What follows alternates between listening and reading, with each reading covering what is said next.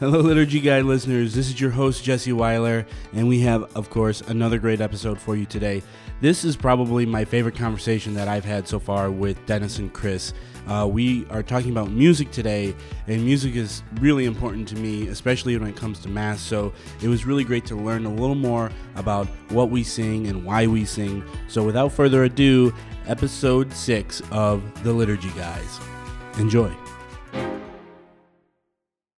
I'm going to talk to you today about the Mass. The liturgy is what enculturates the gospel for us. What are you, some kind of altar boy?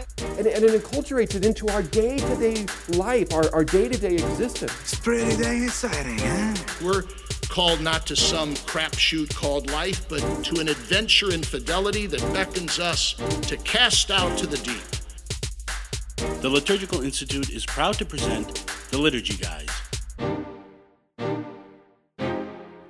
I'll call upon the Holy Spirit to enliven my mind, even though it's this ungodly hour. What is it, like 5:30? We should call upon the Holy Spirit. Too. Yes, because the Holy Spirit is the breath right behind the Word. It's always the right time to call upon the Holy Spirit, but especially when you're about to do a podcast on liturgical song. Right. We were talking in previous episodes about the Word. The Father thinks of himself and speaks the Word, who sort of begets the Son, who's the perfect image of himself. But then they're joined by this love of the Holy Spirit, which is often compared to the breath over the waters of creation. And so if you think about singing versus speaking, there's an elevation of that breath that requires a sustained breath over a long time. And there's also pitch to it and harmony and rhythm and meter. And when you think about all the things a choir has to do, a whole bunch of people who are separate, who are doing their own thing, they might want to be little soloists, instead have to subordinate their will to the will of a conductor and then listen to the person on their left and their right and sing as a group in the mystical body and take that simple word of text and then elevate it and extend it. You could say, Lord, have mercy, or you could do a 5-minute Kyrie from the Mozart C Minor Mass that suddenly the words Lord, have mercy take on a new reality, a new depth of meaning and an extension over time. Is there any way that goes further, or is it just spoken word A, and then to elevate that, it gets to, sung? So I guess what I'm saying is adding instruments, does that make it even better, or is a sung word the most elevated we can get in terms of liturgy? No, the instruments, too, can adorn the word and make it more beautiful and clear. And throughout the Church's history, thinking about music, she was always focused on the word, and if the instruments obscured that word or clouded it or made it less clear, then the instruments had to go away. And even now, still from Sacrosanctum Concilium and the Church's documents since then, the most privileged instrument to support singing is the pipe organ. Oh, really? Why is that? Why, Chris? Because in some ways, it's really a sacramental imitation of the human voice. Well, first of all, this is very beautifully said by the bishops in their document, Sing to the Lord. It says, the primary musical instrument is the unaccompanied human voice. So that's first of all. It's the human voice that is the Church's most... So that is the highest place, the sung voice. Right, and insofar as other musical instruments can help... imitate it and make it more beautiful, they can be added. But this pipe organ is, in a sense, it's kind of configured like we are. There's bellows and lungs, and the air is forced up through kind of a voice box, the pipes and the reeds and whatnot, and it produces something that is very similar to a human voice. And so the two of them together, the organ accompanying the voice, are a very suitable type of arrangement. And what is the... I understand there's a church document that talks specifically about music. What is that called again, and what do they talk about? Well, this is enlightening, just in the fact that there are many church documents that talk about music. So, for example, there have been 3 U.S. bishops' documents on liturgical music in the last 50 years. Now, that in itself indicates that this liturgical music is a part of the Mass, is a subject that is difficult to understand, to apply. There's various opinions. And it's evolving. We're continuing to understand it more? Well, to understand it, to apply it correctly. Mm-hmm. Right. Probably the earliest one that still affects us is Tra le Sollicitudini by Pius X in 1903. God bless you. What was that? Tra le Sollicitudini. And he was Pope, you know, who was a musician before he became Pope. And the first thing he did was issue this document on chant. And he talked about how sung speech, especially chant, would be putting the words of the Mass back on the lips of the people. So if you imagine you have some very complicated Mozart Requiem or some Haydn Mass, it takes people of significant musical sophistication to be able to sing that up in the choir loft or wherever they might be. But almost everybody can sing a simple line like Kyrie eleison. And so part of the notion of chant, which many people think of as high, fussy music now, was to allow people to sing the text of the Mass. That was actually in the Missal. It said people next to the name, and people weren't singing it. He wrote that. Do you remember the date of that? I know you St. Cecilia's feast day in 1903. Yeah, November 22nd, 1903. Here's another bit of liturgy nerd trivia. So the Council Fathers approved the schema, I think is what it's called, on November 22nd, 1963. So the math is right. 60 years exactly to the promulgation of this document, Tra le Sollicitudini. And I don't think it was by accident. I think the Council Fathers had that in mind. And it was in this document, Tra le Sollicitudini, that Pius X uses for the first time, kind of on behalf of ecclesial authority, this principle of active participation. And so the council, the document from the Second Vatican Council, Sacrosanctum Concilium, says that the active participation of the people is the goal to be considered before all else, above all others, in the reform and restoration of the sacred liturgy. And so it's interesting to go back to Tra le Sollicitudini to see what Pius X had in mind with people participating in liturgical music. And why is that? It's because the people in the pews are members of the mystical body of Christ. They're joining themselves to the headship of the priest, who symbolically, sacramentally represents Christ. And together they are one body singing a love song of praise to the Father. And so the liturgy is sung because it's primarily a festive occasion of singing in love to the Father. So you could just say, Father, we think you're great, we love you. Or you can express it in a way that... I would like to hear you chant, Father, we think you're great, we love you. Father, we think you're great, we love you. Perfect. Yeah. It's very simple to do. Of course, it can be also very elaborate. But if you use something like the Regina Caeli, right, which is the Queen of Heaven, rejoice. Regina Caeli letare. Regina Caeli goes up because she's the Queen of Heaven. Heaven is up, so there's that simple level. There's a great essay by a guy named Mark Daniel Kirby who says, chant is the vesture of the text, that it makes the meaning of the words more evident. So if you see a policeman walking around on his day off in his shorts and T-shirt, you might not know he's a policeman. You see him in his uniform, suddenly that interior reality of his job is now expressed and clarified. So how do you take the meaning of the text, which could be, you know, fairly uncompelling, even though it might be very true, and then you put words to it, and music to those words, and then suddenly you have something that's delightful, and you walk out of the church repeating it in your mind over and over again, and it stays with you. Yeah, that's true. Well, that's one of the things that we know. If you want to memorize something, maybe when you were in school you had to memorize A, B, C, D, E, F, G. Yeah, whatever it is. What is that thing you guys were just doing? We'll teach it to you later. Yeah, later. Thanks. But you put music to the words, and it makes the words kind of more memorable, makes them stickier. You know, even just try is that a mnemonic device, or is that something else? No, it well, yeah. It can be a mnemonic device because it helps you to remember. I mean, try to recite to yourself just internally the Star-Spangled Banner. I can't, yeah. Yeah, if you get stuck or you forget what the words are. Something about Jose. The music will almost automatically come to your mind, and then you remember what the words are. But what Dennis was describing before is, and this is even if it's not explicitly mentioned, is this sacramental principle, right? That the liturgy is woven together from signs and symbols, and one of these really privileged signs and symbols is music. And as he was saying before, what the music helps to do is to express these internal and otherwise unheard, in this instance, reality. So it's trying to put in on human lips and in human ears what is going on eternally and unsensibly. And one of these things, which we're getting to, is that God himself is, in a sense, musical. Right? So Dennis mentioned that, you know, to sing is a combination of words and breath. You have to have both of those. And we see, so far as we understand these things, that the Trinity itself, there's God the Father, but then there's God the Son, who's called the Word, and God the Holy Spirit, who's called the breath. And it's as if the breath and the Word join together in this perfectly good and true and beautiful hymn of love to God the Father, which echoes throughout all eternity. And so God himself is, in a sense, can be likened to this beautiful song. And when we sing in the liturgy, we are somehow abiding in that love song, which has been taking place throughout all the ages. We sacramentalize audibly that unheard song, which is in the Trinity.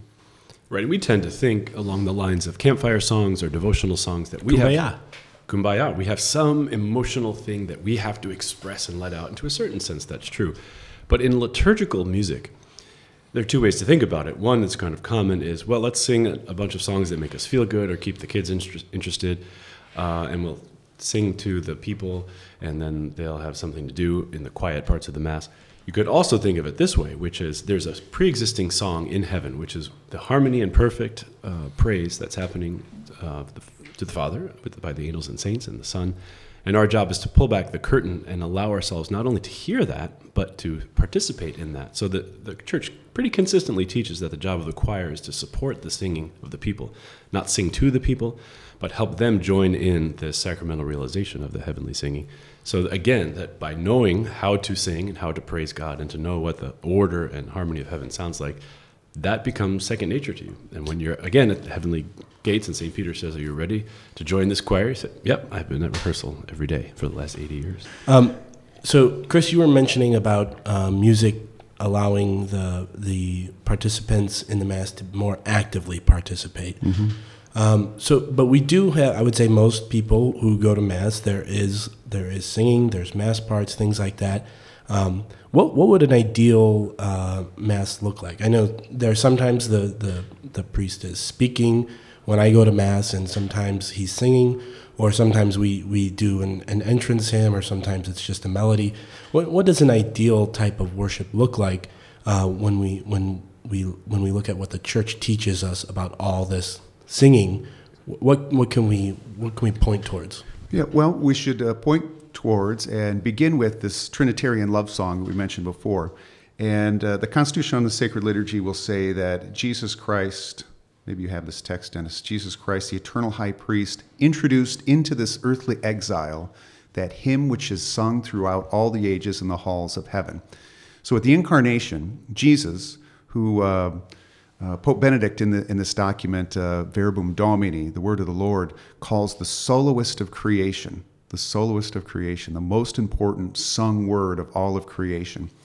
So at the Incarnation, though, Jesus Christ introduces into this earthly exile this song, which is this Trinitarian song that's been going on forever. And he now associates, as Dennis was saying, the whole mystical body with his singing. Okay, so we become members of the choir, and Pope Benedict even calls Jesus the choir director.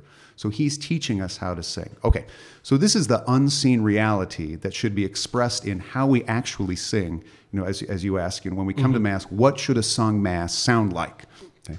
So if the reality is this dialogue, this sung word of love to the Father, there's a number of parts of the Mass that can be sung, but the most important parts are the dialogues, because they best sacramentalize the eternal dialogue of love sung within the Trinity. Okay? You're talking about anything that is spoken between the presider and the parishioners, right? Well, and not even just the priest. What the general instruction of the Roman Missal will say, I think this is in number 40, the most important parts to be sung are basically anything that the people can respond to, whether it's the priest or the deacon or even the readers. Right, those are the most important parts to be sung. So at the end of the first reading, the reader would sing, "The word of the Lord. Thanks be to God."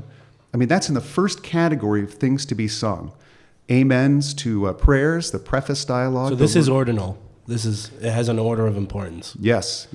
It was this first came to be expressed. And in fact, if you look at the footnotes of the general instruction of the Roman Missal today, It will cite this document from 1967 called Musicam Sacram. Do you remember Musicam Sacram? That's one I actually have heard of. I was not born yet, Chris. But, I mean, this was an official teaching and explanation of Sacrosanctum Concilium. So it's a very important document in the sense that it's put out at the highest level to clarify what the council documents actually intend for music. And yet most people have never even heard of it, never mind implement what it says. Yeah, but it gives these three categories that are roughly, and this is one of those things that have adapted slightly over the last 50 years, principally three different categories of things that might be sung. The first are the dialogues, again, anything to which the people can sing in response, to the priest, to the deacon, to the other ministers. The second category is, I guess, what we would call the Mass Ordinary, the Kyrie, the Gloria, the Credo, Sanctus, the Agnus Dei, the Memorial Acclamation, the Lamb of God, those types. And then the third are what Musicam Sacram says would be hymns that could be sung. But even in their priority, we see this sacramentalization of this eternal song. So think about most of the songs that we're familiar with are called metered hymns, right? So you start with something in 4/4 time. There's 8 syllables, you know, bum, bum, bum, bum, bum, bum, bum, bum. What is that called? Old Hundredth. Old Hundredth, okay. So this song, this metered song, can take a variety of texts, right? You can sing, praise God from whom all blessings flow. I should look this up beforehand, but there's a number of texts that you can put into that song. But notice what's coming first, the word or the music? In this instance, it's the music, and the word is kind of an afterthought, a secondary thought. Okay? But for us, I mean, this is a theological the truth here. The word should be first, right? It's the word that has saved us. I just thought of that on my own. That's great. You got me there. And the principle there is that the texts of the liturgy, that is the texts in the Missal, have primacy over everything else. So there's actually an entrance chant listed in the Missal for every single day of the year. And most people don't know that this entrance chant or this introit exists. And they'll substitute some hymn that they happen to like, which is permissible, but it's not the first request of the church, that the texts that are there for the entrance chant or the communion chant usually relate to the reading for that day or some important biblical theme. And you can't just substitute any trendy hymn without losing the importance of that. So we have a cart and a horse deal here. You know, the word is first. The word is first. And Chris, you were talking about how when Christ came, you know, that he became the choir, you know. The choir director. Choir director. And so Christ introduced this song for us as the new covenant, right? Yeah, and it's a dialogical song based on the word. Dennis mentioned the Regina Caeli before. Mm-hmm. Regina Caeli laetare. So this Queen of Heaven, it's almost the word determines how the music should sound. The word comes first, unlike these metrical hymns where the meter comes first and you got to fit the word into it. And so in this first category of things to be sung, these dialogues, they're not measured, they're not metered. It's the word determines the music. In the name of the Father and of the Son. So it's the flow of the language then that determines. Right. Wow. Right, exactly. And that's one of the special things about chant is people think chant just means a lot of floating notes hanging around that's too hard to sing. But actually, properly speaking, chant is based on the natural rhythm and meter of the text itself. And it grows from the text, and the text is never crammed into some pre-existing melody. Which is the opposite of, I guess, how I would think of music. I have some music background, but you know, if I ever wanted to sing something to music, I would adapt the word to form whatever notes or tone I want, and I would imagine that most musicians do a similar thing, right? Well, I think so. That's most of our, if we've had any musical formation recently, it's time signatures and the rest. It's all. It's the meter comes first, and the words seem to be. Well, and you know, we even, I think each of us individually, you know. Are you a word listener to popular music or a sound listener, a song listener? I'm a sound listener. If it's catchy, you know, I wanna hear that too. Yeah, that's my experience as well. You might not even know what the lyrics are. Yeah, sometimes I read the lyrics later and I'm just like, that is not what I thought that song was about. Yeah, well, the church isn't like that. The church is first a word listener, and the music adorns the word. And all the way throughout church history, you know, whenever the music started to obscure the word, even in these pieces by, Josquin des Prez, He was just prior to the Council of Trent. Excellent, beautiful musician, but he had all of these voices kind of just stacked up on top of each. I think that's a technical musical term, stacked up. Mm-hmm. Musically, it was very beautiful, but the clarity of the text was lost in all of this. And so even they say that the Council of Trent was going to do away with all polyphony, just go back to the unadorned chant. Okay? But at the last, the musical savior of polyphony, Palestrina, came in and showed how polyphony could work that would help to safeguard the centrality of the text, which is an expression of the centrality of the Word, who is our Redeemer. I guess a good example of what you're talking about, losing the text, for me at least, is opera, because I have a hard time understanding, even if it's in English, understanding the words that are happening.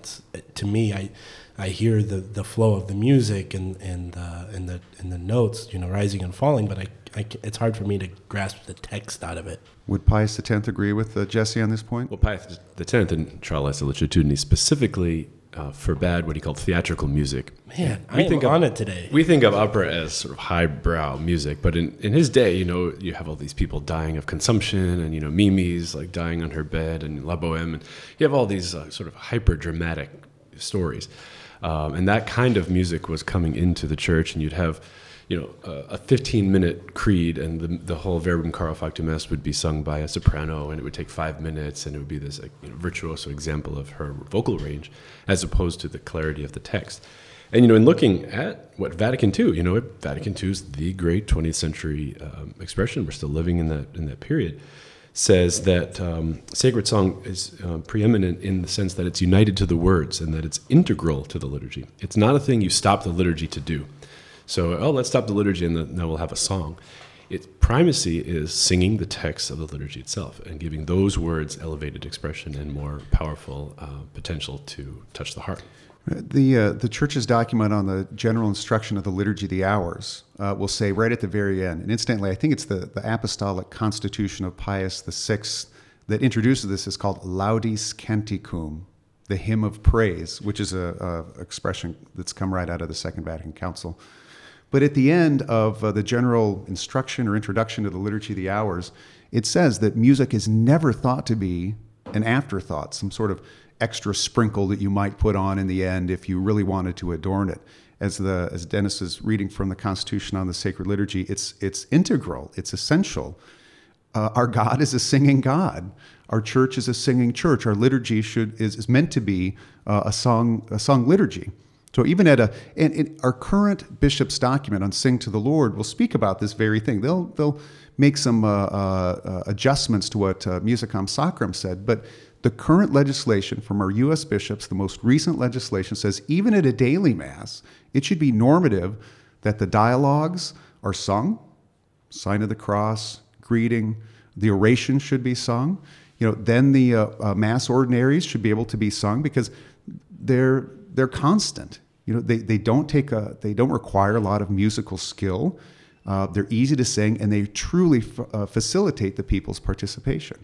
In many cases, we're doing exactly backwards from what the church has. I was just going to say. So we don't sing anything. We sing a hymn at the beginning and the end, and a hymn in the middle, and don't sing anything else. That's the lowest priority of things to do, is to add hymns to the Mass. The primary thing is the dialogues, then the ordinary, and then these proper texts for the day. And hymns are allowed as a substitution for the proper parts, but they're not the first request of the church. Well, even think of we talk about the Constitution on the Sacred Liturgy, but one of the other constitutions was Dei Verbum, right, on the Word of God. And to sing these antiphons and these proper texts, which are all scriptural, as beautiful as a hymn from John Henry Cardinal Newman or Thomas Aquinas or Venantius Fortunatus or Marty Haugen or whatever it is, those are not the same as the scriptural texts that the church has. They can be very good, but they don't reach the level of sacred scripture. So to sing those propers is also to respect the Constitution on the Word of God from the Second Vatican Council. Right. And if you ask the average person, what did Vatican II give us? Well, they gave us a bunch of hymns in English that we finally get to sing.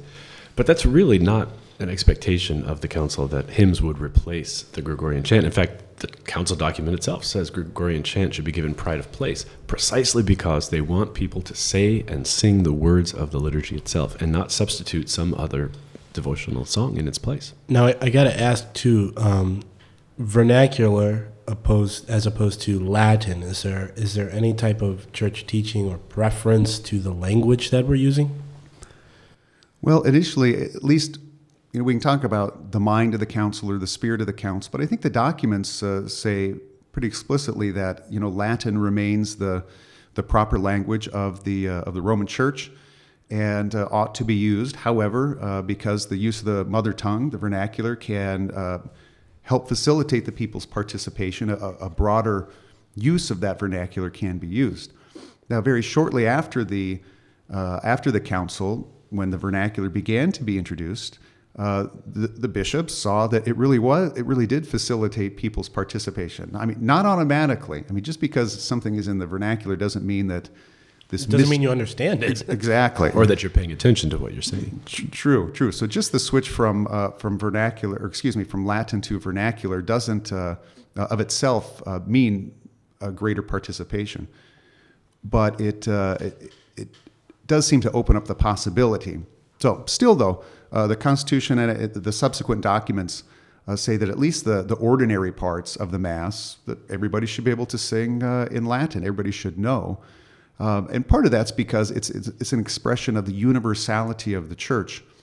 And so, if people of different languages can come together and still be able to sing these common parts. Well, I definitely understand that, you were talking about how if you want to enhance just spoken word, then you can sing it.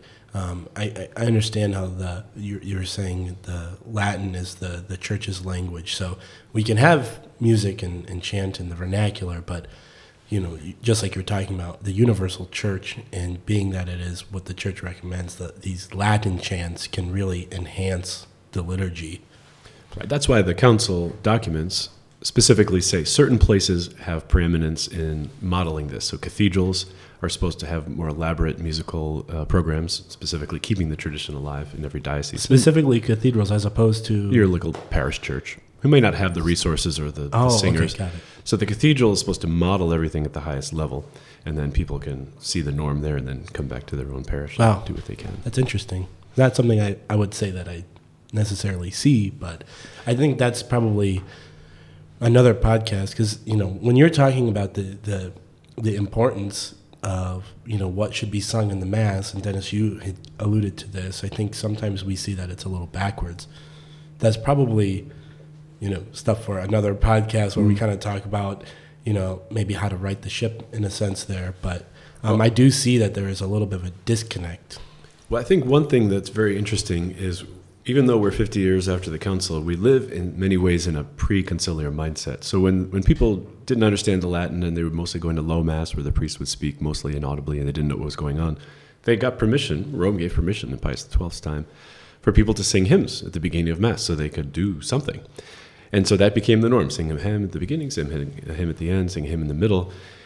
But what the Council Fathers really wanted was people to sing the text of the Mass. But what we kept doing was singing him at the beginning, singing him at the end, singing him in the middle, instead of actually singing the proper thing. So we're in this mode that's very pre-conciliar, even though the average person would say, well, this is what Vatican II asked for us to do. Excellent. Well, like I said, I think we're definitely going to dive into music again sometime in the future, but just kind of a great overview of where we're at. And Dennis, what do you think? It's time for... check out another email? Email question? All right. I love these things. Mail call!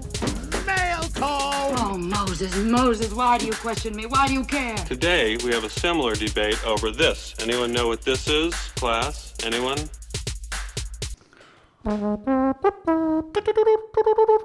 This just in, we have another Liturgy Guys email, and this one comes to us from a James. James says, may the creed ever be omitted for Sunday Mass?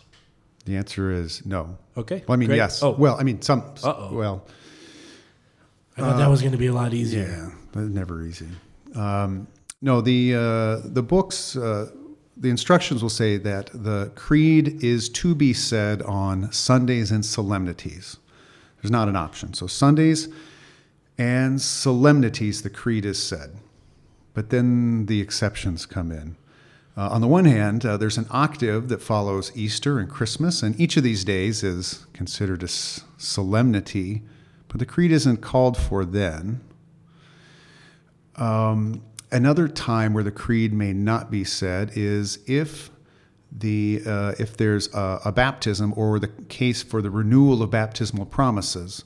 But as Dennis has mentioned, this is just another way of saying the creed. The substance and the content is just the same. Maybe another thing we should say, too, is there's two options for the creed. There's the Nicene-Constantinopolitan Creed, or simply just the Nicene Creed. And the Apollo Creed. That's a different one. Got it. That's good. The Apostles' Creed, which can be said as well. Now, in the second edition of the Roman Missal, which ceased to be used in 2011, the option was only for the Nicene Creed. But now that we're using the third edition, the option is as well to use the Apostles' Creed. So one of three things has to take place: the Nicene-Constantinopolitan Creed, or the Apostles' Creed, or the renewal of baptismal promises on all Sundays and most solemnities. Okay, well, that answers our question for the week. If you would like to submit a question to the Liturgy Guys, you can email us at questions@liturgyguys.com. Thank you, and God bless. The Liturgy Guys is produced by the Liturgical Institute. If you like what you've heard today, like us on Facebook and follow us on Twitter. And be sure to check out liturgicalinstitute.org to discover more about our degree programs, public events, and publications. Refresh your soul and renew the Church at what Bishop Robert Barron calls one of the very best places in the country to receive formation in the Catholic liturgical tradition.